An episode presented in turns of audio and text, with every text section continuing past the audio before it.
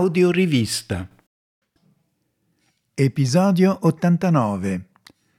Memorie di un telespettatore sparato. Testo e voce di Filippo Roncaccia. Prendo qualche ricordo in mezzo al frullare continuo dei pensieri. Qualche cosa che ho visto in tv oramai qualche tempo fa. Lo metto in podcast per proporvi a modo mio il divertimento di un viaggio rimbalzante tra proietti e Verdone, con quattro loro famosi sketch tra gli anni Ottanta e i primi del 2000. Spero possa servire innanzitutto a sorriderne. L'intento tuttavia potrebbe essere anche quello di ripassare, senza troppe pretese, quello che vedevamo noi altri telespettatori più o meno sparati, cioè più o meno assuefatti al video di quell'epoca. Ad esempio, Cicci Proietti, che sul divano di parla con me, recita una poesia imitando la voce di un suo vecchio insegnante pugliese. Occio, leggereme, carduccio. Davanti sanguita. I cipressi, che a polgari alti e schietti, van da sanguiti in toplici o filar, quasi in corsa giganti giovanette, mi balzarono incontro e mi guardarono. Mi riconobbere ben tornò mai per sbigliare per me col capo chino, perché non scende, perché non ristai, fresche la sera a tenere il cammino. O siediti alle nostre ombre odorate, ove soffia dal mare il maestralo, ira non ti serbiam per le sassate, tu ed una volta.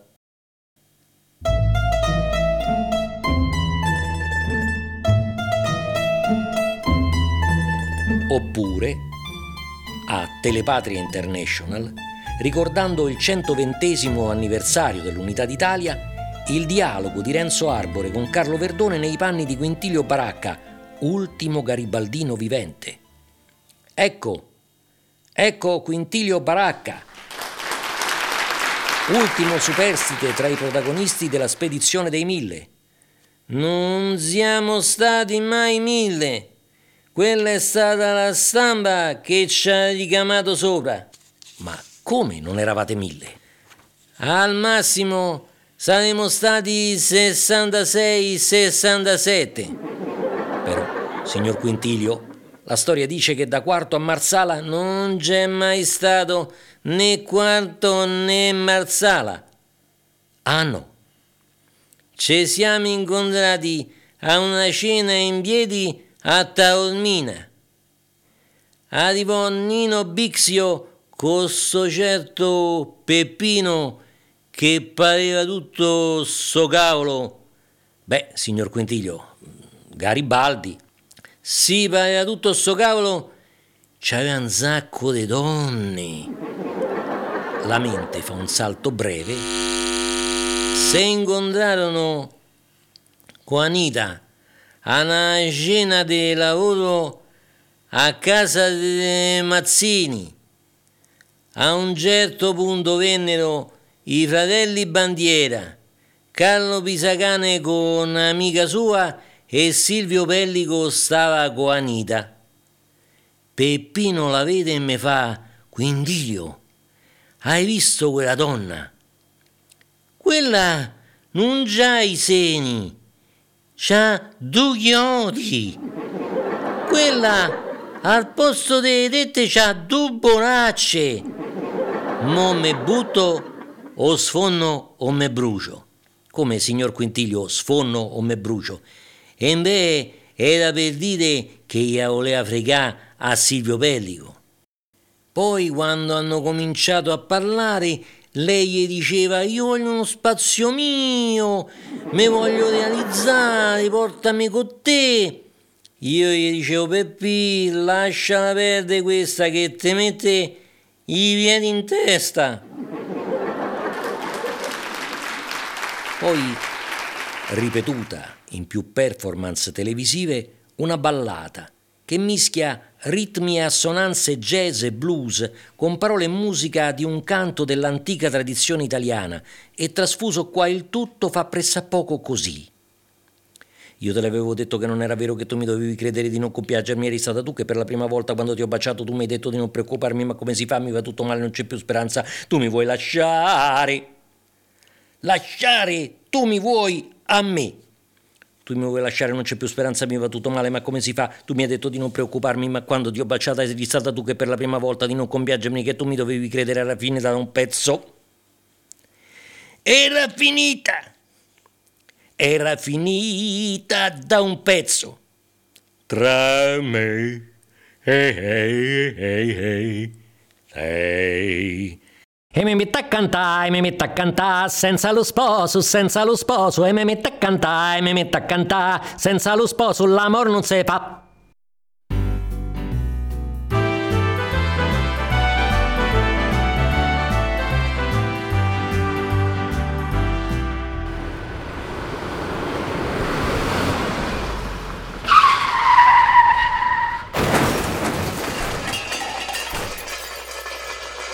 E ancora, in tutto Verdone, l'attore che in una delle sue scenette recita contemporaneamente il ruolo del padrone di casa e quello del cameriere di colore che parla con l'accento romanesco.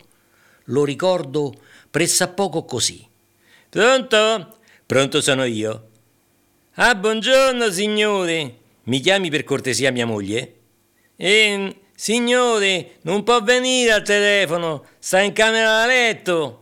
Come non può venire? È indisposta? Ha le sue cose? Eh no, signore, sarebbe perché sta con quell'altro. Come con quell'altro? Chi sarebbe costui? È quello che arriva quando leva via, signore. Ah, brutta porca fedifraga. Ma adesso che stanno facendo?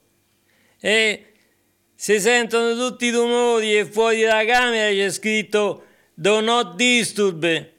Maledetta! Adesso stammi a sentire, ho un piano preciso, cerca di seguirlo alla lettera.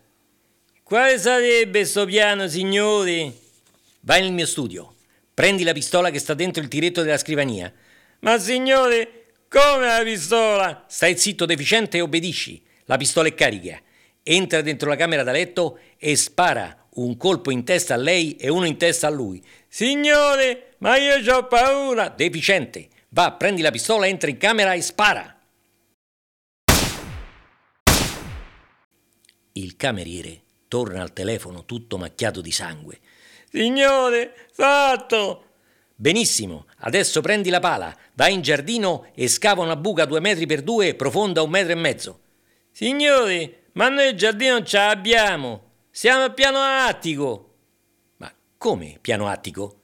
Ma scusi, ma non è il 6465 778? No, signore, è il numero 6465 779 Ah, mi scusi, ho sbagliato numero.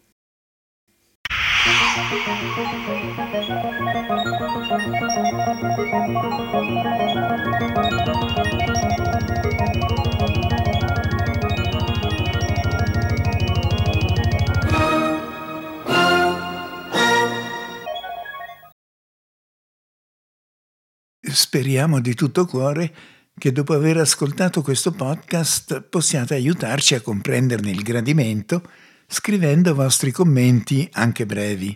Memoria di un telespettatore sparato è prima di ogni altra cosa un esperimento, diciamo così, perché prende più o meno a caso quattro ricordi in mezzo alle masse fluttuanti che ognuno di noi ha in mente e li ferma in voce, tentando di far divertire chi ascolta. Secondariamente, ma sempre in modo scherzoso, può essere una specie di indagine psicologica sui telespettatori sparati, cioè i dipendenti cronici dalla televisione che fanno capo a una certa generazione.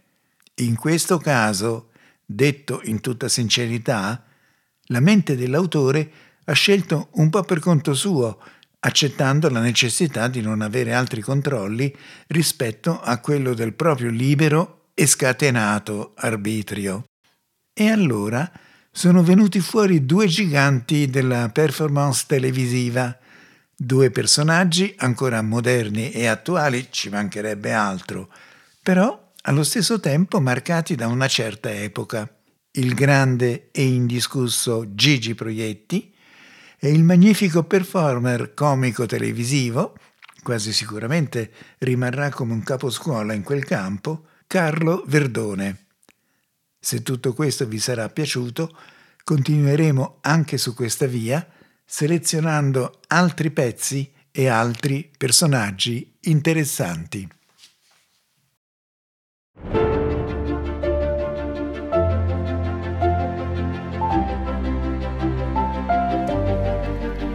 Hai ascoltato un episodio del podcast audiorivista.it. Se l'episodio ti è piaciuto, rimani in contatto e iscriviti gratuitamente al sito.